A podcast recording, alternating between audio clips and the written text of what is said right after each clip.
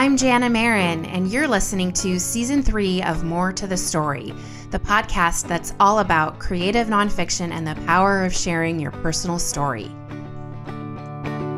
Tell me a story, tell me true.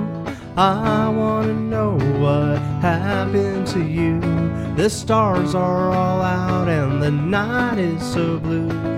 Tell me a story and I'll tell mine to you. Welcome to More to the Story Season 3, Episode 6. The show all about something near and dear to my heart, telling true stories without shame and sharing them with the world. In addition to this podcast, I also publish a literary magazine called Under the Gum Tree, dedicated to creative nonfiction and visual art. The magazine is published quarterly in digital and print. If you enjoy the readings on this show, I encourage you to check out the complete stories by purchasing a single issue or getting a subscription. Your purchase directly supports the work of the artists and writers we publish. Digital subscriptions are $20 a year and print subscriptions are $80 a year. All that info is online at underthegumtree.com. And you can also find out about my work as a book editor and coach for nonfiction authors at jannamarlise.com. On today's episode of More to the Story, I'm joined by Kristie Robin Johnson. She is an educator, essayist, and poet from Augusta, Georgia. Kristie is the current chair of the Department of Humanities at Georgia Military College's Augusta campus, where she is an assistant professor of English. A graduate of the MFA creative writing program at Georgia College and State University, Kristie's writing has been nominated for a Pushcart Prize and has received other awards and recognition, including an AWP Intro to Journals Award, the 2020 Porter Fleming Prize for Nonfiction, and the 2021 Page Prize for Nonfiction from the Pinch Literary Journal. Her work has been published in numerous literary magazines, journals, and anthologies, and her first book, High Cotton, was released in 2020 by Raised Voices Press. I spoke with Kristie on May 14th, 2020. Her book came out in August 2020, which is why you hear us referring to the book available for pre-order and that it's about to be released. It is available, so please go check out her book from Raised Voices Press. Also, May 14th was not long after the news about Ahmaud Arbery's murder went viral, but just 11 days before George Floyd was murdered. So you will hear us talking in this conversation about Ahmaud Arbery's murder, but that's why you don't hear us referencing George Floyd's murder, because it hadn't happened at the time of our conversation. Kristie is also a former Under the Gum Tree contributor. Her essay, In Search of Heroes, appears in issue 27 of Under the Gum Tree, published in April 2018. And before we get to the interview, here is Kristie reading from that essay, In Search of Heroes. In Search of Heroes. The first Christmas that my son could write, his list for Santa read as follows: a purple wolf, boxing gloves, Power Rangers, and his superpowers. When he gave me the list, I reviewed it with amazement and a small dose of parental pride. At only 3 years old, likened himself to Jesus Christ or Superman, having enough confidence to believe himself to be a demigod among mere earthmen. Looking at the world through his eyes and tethering myself to his unfettered imagination became my favorite pastime. Flying with him through alternate universes where he could be the world's richest Pokemon collector and the quarterback of the Denver Broncos and the youngest American Ninja Warrior champion all at once. Inspired by his natural loftiness and ostentatious self-esteem, my dreams became bigger, bolder. For a while, he seemed unstoppable. But even Superman had kryptonite. Even Jesus had the cross. Something happened around the time he entered third grade, an awakening and awareness, as if he'd taken a bite of forbidden fruit from the tree of knowledge of good and evil. He came home from school one day lamenting, I hate my school. Not I hate school, but I hate my school. Those four words triggered a tsunami of terrible in my brain, statistics and research-based data began to run in a ticker tape across my consciousness. Governments predict the number of prison cells they will need based on third-grade standardized test scores. 1 in 3 African-American males will be adjudicated in the criminal justice system at some point in their lives. Black boys are viewed as older and therefore less innocent than white boys. My heart palpitated at each thought. Trying my best to quell the panic, I replied, "Baby, why do you say that? There are no black people at my school." "What are you talking about? There are lots of black kids at your school, and Latino kids and biracial kids. One of your classmates even has 2 mommies. "I'm not talking about the kids. None of the teachers are black. The only black grown-ups are the custodians."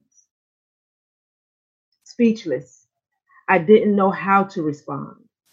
His worldview was coming into focus. His eyes balked at the sight, and the blame belonged to me.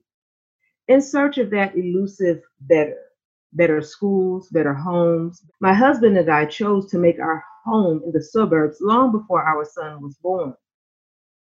Like any parents, we wanted to give him the best opportunities possible. But almost a decade later, divorced and standing in the middle of my 4-bedroom, 2.5-bathroom, fenced-in, 2-car garage, American dream in a nice neighborhood in a highly ranked school district, I realized that in trying to provide the best life for my son, I had deprived him of something crucial, the opportunity to build a positive racial identity.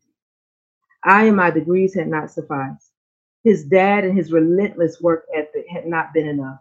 His village, made up of black professionals, professors, and politicians, did little to combat the 180 days a year he spent immersed in an environment where all of the adults who looked like him, whose hair curled and lips plump and skin tanned like his, were the help, the nameless, faceless ghosts who blended into the background like the dulling paint on the walls, silent reminders of the odds he faces. In his own brown skin, he uncovered one of his greatest obstacles, the first nick in his tiny armor. It is a pivotal question for the parents of African-American children. How and when do you tell them the truth about their Black lives? What words do you find while looking your beautiful and fragile brown sons and daughters in their eyes to tell them that they are indeed second-class citizens? How do you admit to them that the world isn't fair, the playing field not even? First, you let your heart break a little. Then you breathe. Then you decide whether you will teach them to pursue lives that are liberating and dangerous, or lives that are polite and caged. For me, the difference was between surviving and thriving. I preferred thriving, and I chose to teach my son liberty. Thank you, Kristie, and welcome to More to the Story.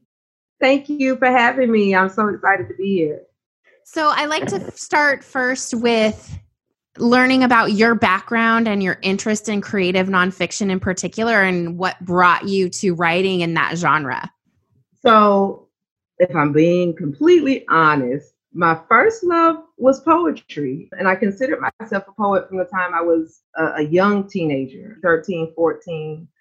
Hip hop was kind of my first introduction to literature in a weird way, because it was the first time I saw myself in art.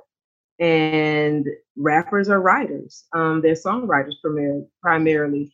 And so a lot of what happens in hip hop happens in poetry. And so that was an entrance for me. I began writing essays almost just kind of as a function of journaling, really learning to cope with a lot of things that were going on in my life, especially as a young teenager. And I became a really young mother as well, and just kind of writing letters to my unborn child. So that's really kind of where creative nonfiction came into play, and how I ended up beginning thinking of myself as a poet and ending up being an essayist. When I applied to the MFA program at Georgia College and State University in Milledgeville, I submitted 2 applications. One was a poetry portfolio. The other was an essay portfolio, and they took the essay. Oh, wow. That's interesting. How did you feel about that? I was happy. I was happy to get in. Like, I was 100% happy to get in and, you know, fully funded. That's a wonderful feeling. But I also felt like, well, am I not a poet? You know, have I been doing the wrong thing this entire time? And so as I entered Georgia College, my primary field was creative nonfiction, and my secondary was poetry. Mm-hmm. So I spent my 3 years there writing essays and writing personal essays. And mm-hmm. so here I am, and I call myself an essayist and then a poet. But to be true, like, poetry was kind of my first love. I kind of feel like I'm cheating on her a little bit. Oh, no. Well, you know, people often ask me whether we accept poetry at Under the Gum Tree. And I usually say no, but we do accept flash nonfiction, which is sometimes a crossover or like a close cousin of prose poetry. So there's a lot of overlap between poetry and nonfiction, I think. There's a tremendous amount. I think people don't often realize that. I think that they're, of the genres, I think they're the closest to. I think they have the most in common. Poetry is so personal, and creative nonfiction, you know, comes from life. So the things that inspire my poems are also the same things that inspire essays. So when you started writing poetry, were you attempting hip hop and rap, or was it more lyrical? Like, what was your style? When I first started, honestly, it was almost like scaffolding Maya Angelou. Like, to be completely honest, like Maya Angelou. Then I kind of fell in love with the Harlem Renaissance writers. I had an English teacher in high school, Miss Jimenez, and she kind of introduced me to the Harlem Renaissance writers. And so Langston Hughes, Countee Cullen, in terms of poetry, Zora Neale Hurston in terms of prose, right? And those first poems, for me, it was kind of like what I imagined if Tupac, you know, or Biggie and Langston Hughes had a baby. Like, so that's kind of how I imagined, you know, my first poems. Poetry, I think, over time actually has gotten better. Billy Collins has this saying that he says, every poet has 200 bad poems that they have to get out. And I think I got them out. Okay. I think I got my 200 bad poems out over the last 20 years or so. Mm-hmm. And so what I've been writing now, I feel like it's much, much better. But it all kind of comes from those beginnings. Yeah. So when you sit down to write, do you know ahead of time whether it will be a poem or an essay, or do you write and then the writing itself tells you what form it's going to take? Essays are really clear. When I get an idea for an essay, it's exceptionally clear. Like, I know right away, okay, this is going to be an essay. Poems I can go back and forth with. To give a really good example, I have a blog on my website, and my latest blog post was about the, you know, and I'll just say the lynching of Ahmaud Arbery, which happened back in February, but it didn't get any news coverage until a few weeks ago. Right. It happened down here in Brunswick, Georgia. And it was so close to home. And to be really frank, as a writer of color, I often get tired of writing about the same thing over and over again. So I tried to find, like, okay, well, what's my angle? How do I approach this? I don't want to be redundant, but I also want to stand on a certain truth. And so my angle was, his murder is so particularly difficult to deal with because of COVID, and the people are not able to gather. And the ability to gather is such a healing thing for folks. And not being able to do that really changes the way that we remember Ahmaud, or the way that we kind of fight for justice for Ahmaud. Then there won't be any large rallies. That can't happen, right? So immediately I figured, like, okay, well, how do we then memorialize him? You know, how do we memorialize him? How do we fight for him if we can't get him? And so that's what that turned out to be. And then still in the back of my mind, there's also a poem that came right away. I'm not sure about what the name of it is going to be yet. But the poem, I had thought about this idea of sacrifice and Black bodies. And I thought about, in a way, comparing that to the biblical idea of Jesus sacrificing his body, almost kind of like a Last Supper type of thing. I don't know, it's weird. I get ideas from like, but that's kind of my idea about a poem. And poems, I always have to write. Essays start on the computer though, but poems start with a pen. Interesting. And just hearing you talk about that, your response to that horrible experience and tragedy that we all are becoming aware of now. I'm also wondering if the difference between the essay and the poem for you is a little bit of a different emotional response. Do you feel that? I think that's true. Essays, for me anyway, always kind of start from logic. There's not a tremendous amount of emotion. The emotion comes through, but they always kind of start from a place of logic. Essays for me are more political than poems. And so the poem would be less political, more emotional. Right. And the essay being far more political. Right, right. Yeah. So I see that in your writing. I did start reading your book. I haven't quite finished it, so we'll get to the book. But I first want to talk about the piece you read, In Search of Heroes, and just tell me a little bit about how that essay came about for you. So I was actually a student still in my MFA program at Georgia College. And during that time, my son, it feels like it was so long ago. It was not that long ago, but he was not yet a teenager, which he is now. And that's a whole other story. He was, still young, still cute. And I was really, really trying to encourage him to read more. And that was kind of one of my goals. And so we had this, and we still do. We actually still do. Like, we read at least like one book together every semester, like for him that he's in school. Like, we try to read one title together.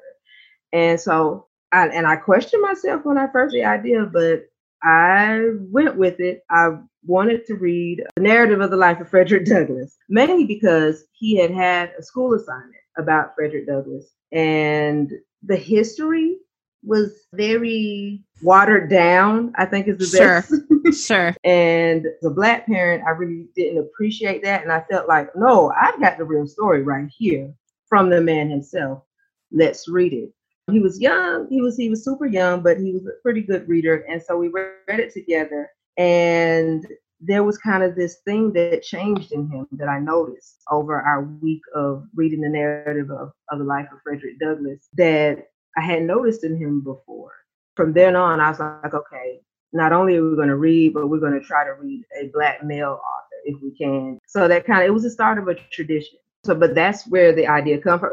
So while we were reading that together, I would go to class in Milledgeville and talk with my colleagues and just kind of share, like what's going on with your life type of things. And someone said, that would make a good essay. And I was like, you know what? Maybe so. And so, yeah. So I think you say in the piece that your son was 9 at the time. He was, yeah. And how old is he now? He is 13. Oh my God. He's still cute, just in a different way. Totally different. It's harder for me to see it, but I think other people see it. But yeah. So what does he remember about that experience reading that book with you? You know what? He and I have not talked a lot about it since. Mm. We haven't like gone back and reflected on it. He still does not enjoy reading. He reads with me just because he knows it's a thing that he humors me basically. Mm-hmm. Actually, that's a great question. I will probably go ask him after this interview. Yeah. Well, was that experience the first time that race had come up with him? No, not at all. Just in the sense that he recognized the absence of adults, of color, but certainly not. One reason is because I will say this.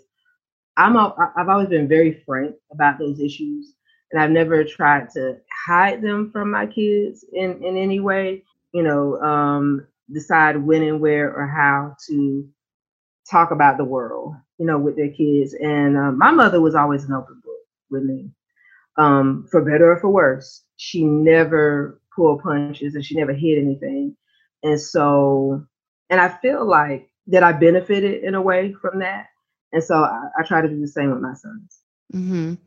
So how have you continued that conversation as he's gotten older? Is it changed, or is he have more to say about it now that he's a little older, anything like that?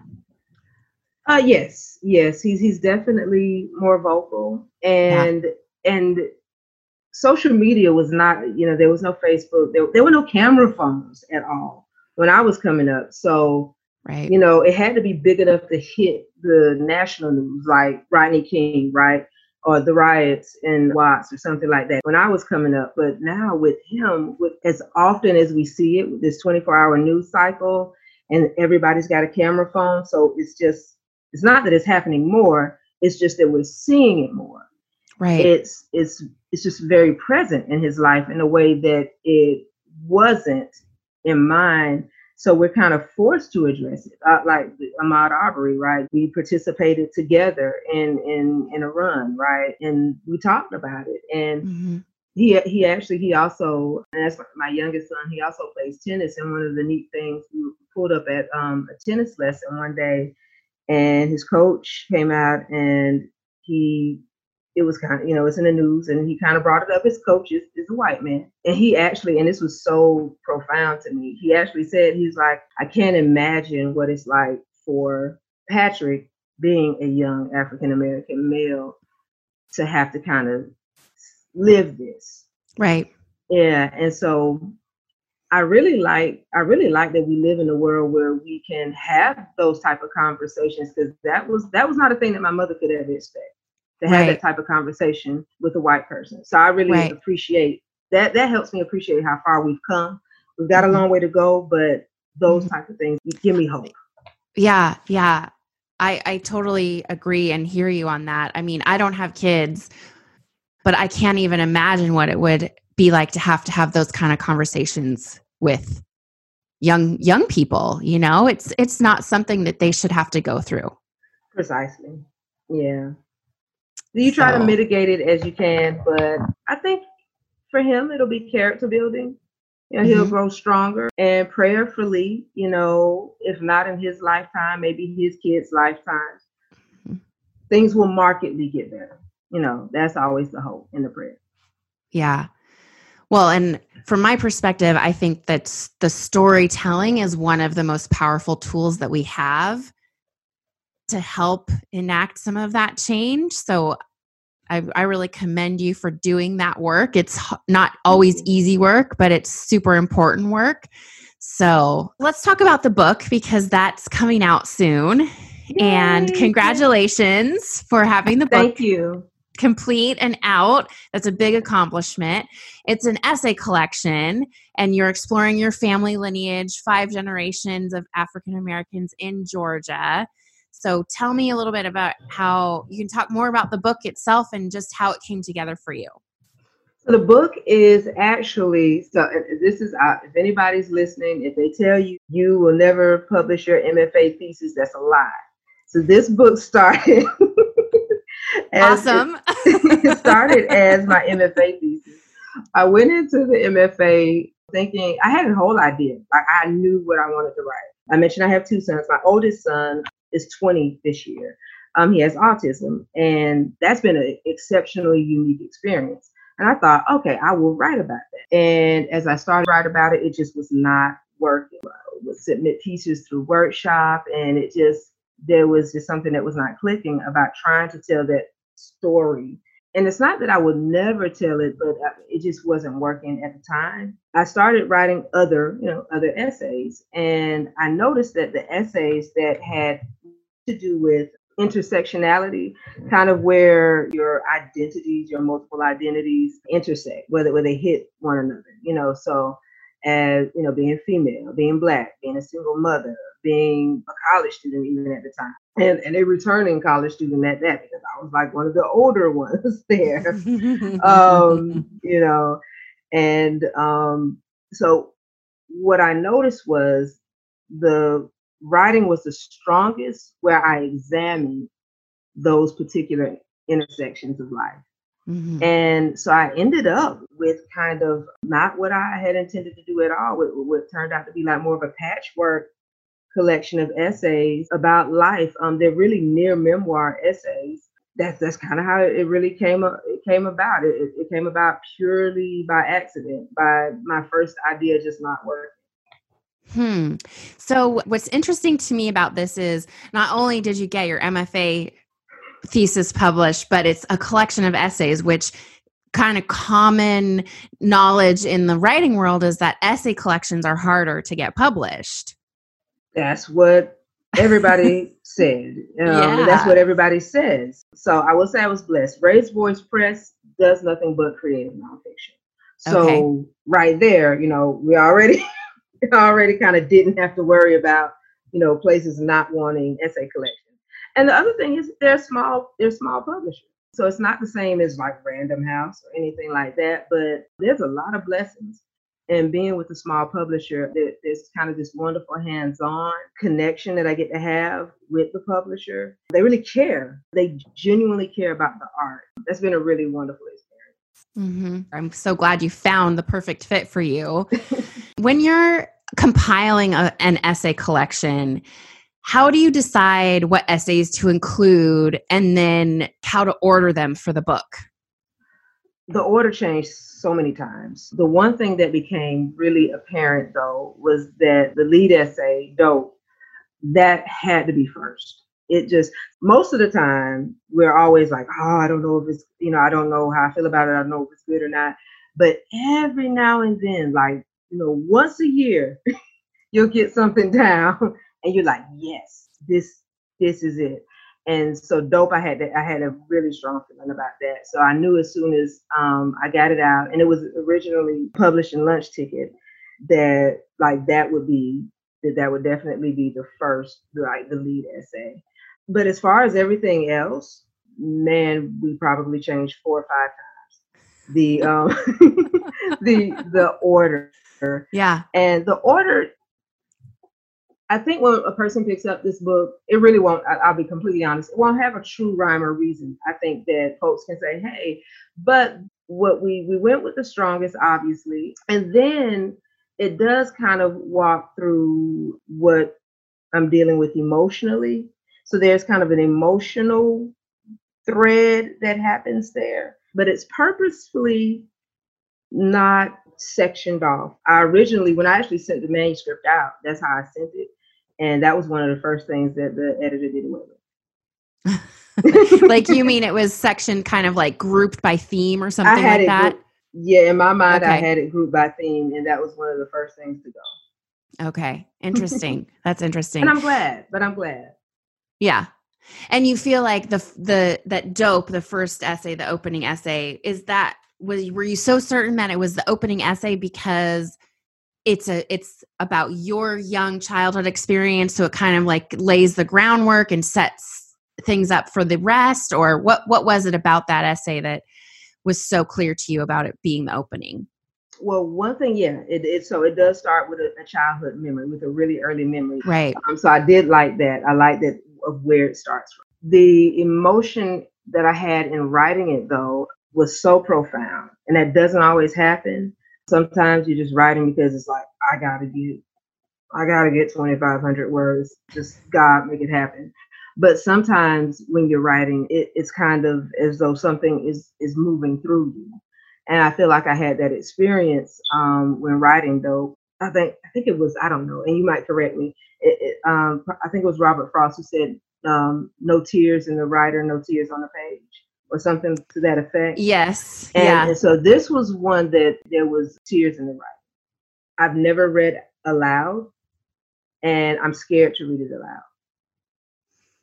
So when I knew it was that powerful for me, I felt like I was sure that the reader would catch that. Yeah. If you're scared to read it out loud, that means you probably should. Okay. Right. I think that a writer's life often that's one of the things that compels us as writers is as soon as there's something that we're afraid of, that's an indication that we need to address it and go after it and try to tackle it in our writing or in sharing it, you know? Mm-hmm. So I will take that. I will take that into, I will take that into account. And if I end up complete blithering idiot when I do read it aloud, it will be your fault. Okay. And I will let you know. Well, just practice ahead of time. You got it. Even if that happens, it will be a meaningful experience for the audience, yeah. I think. That's probably, that's true. So you're an essayist and a poet. Have you ever attempted long form?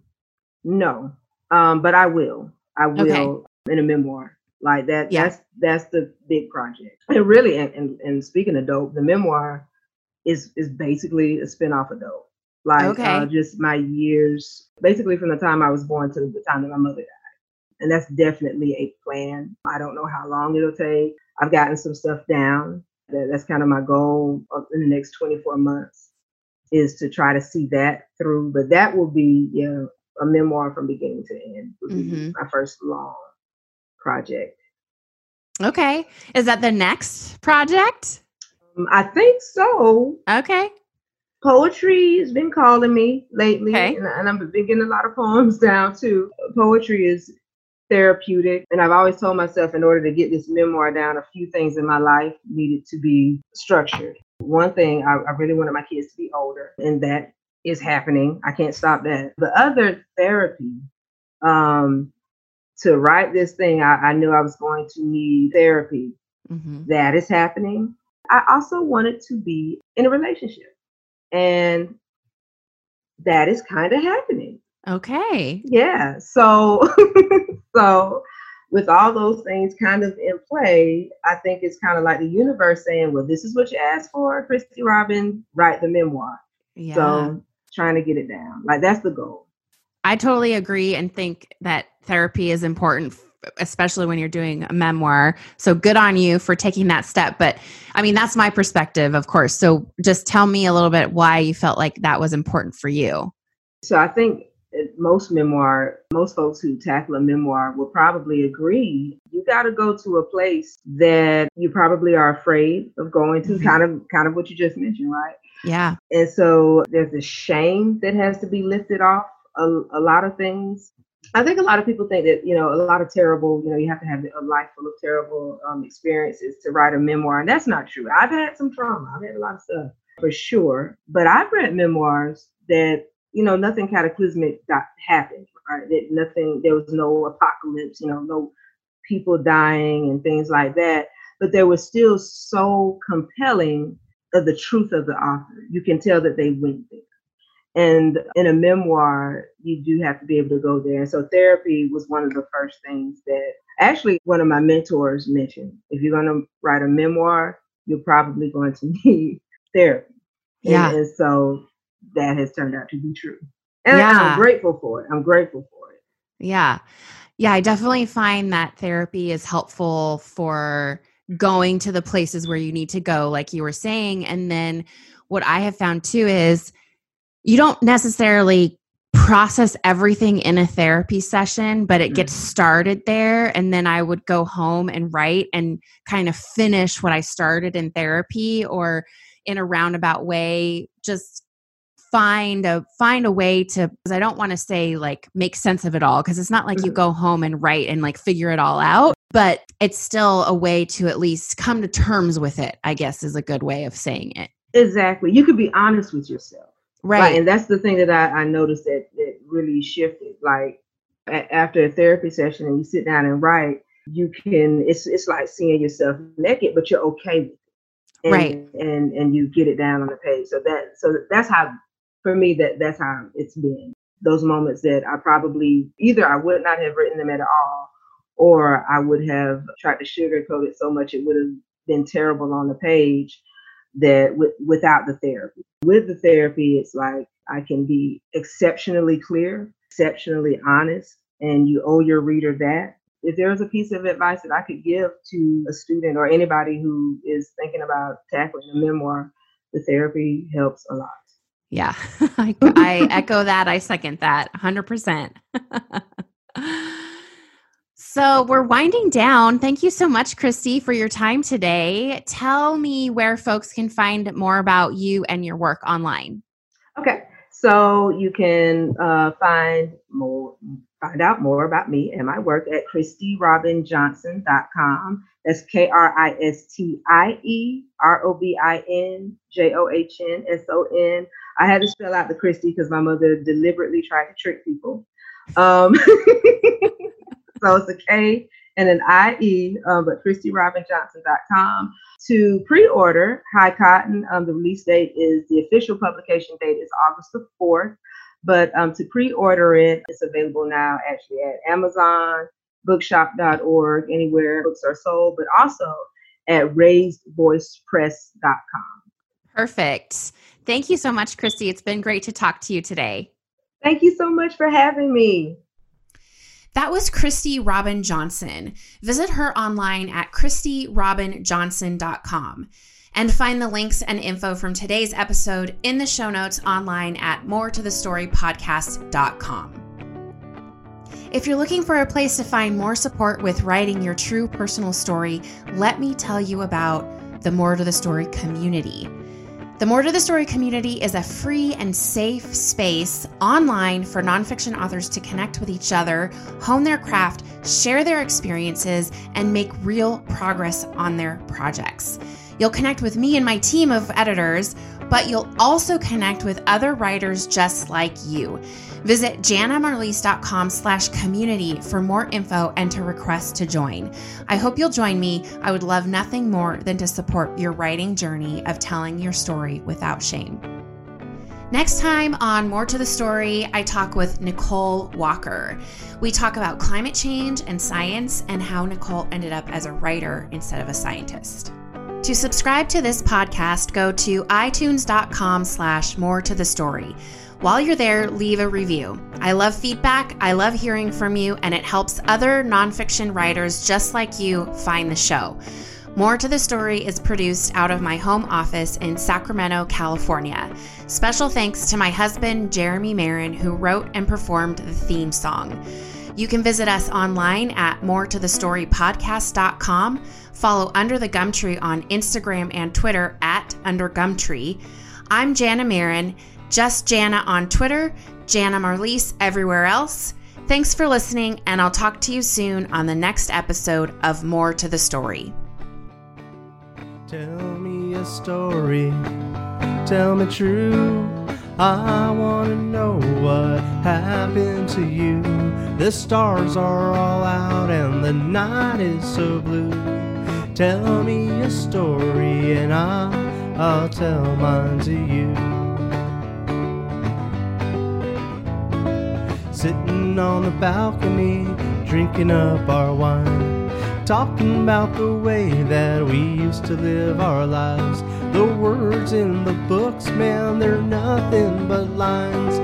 I look into your eyes and you look into mine. You say, tell me a story, tell me true. I want to know what happened to you. The stars are all out and the night is so blue. Tell me a story and I'll tell mine to you.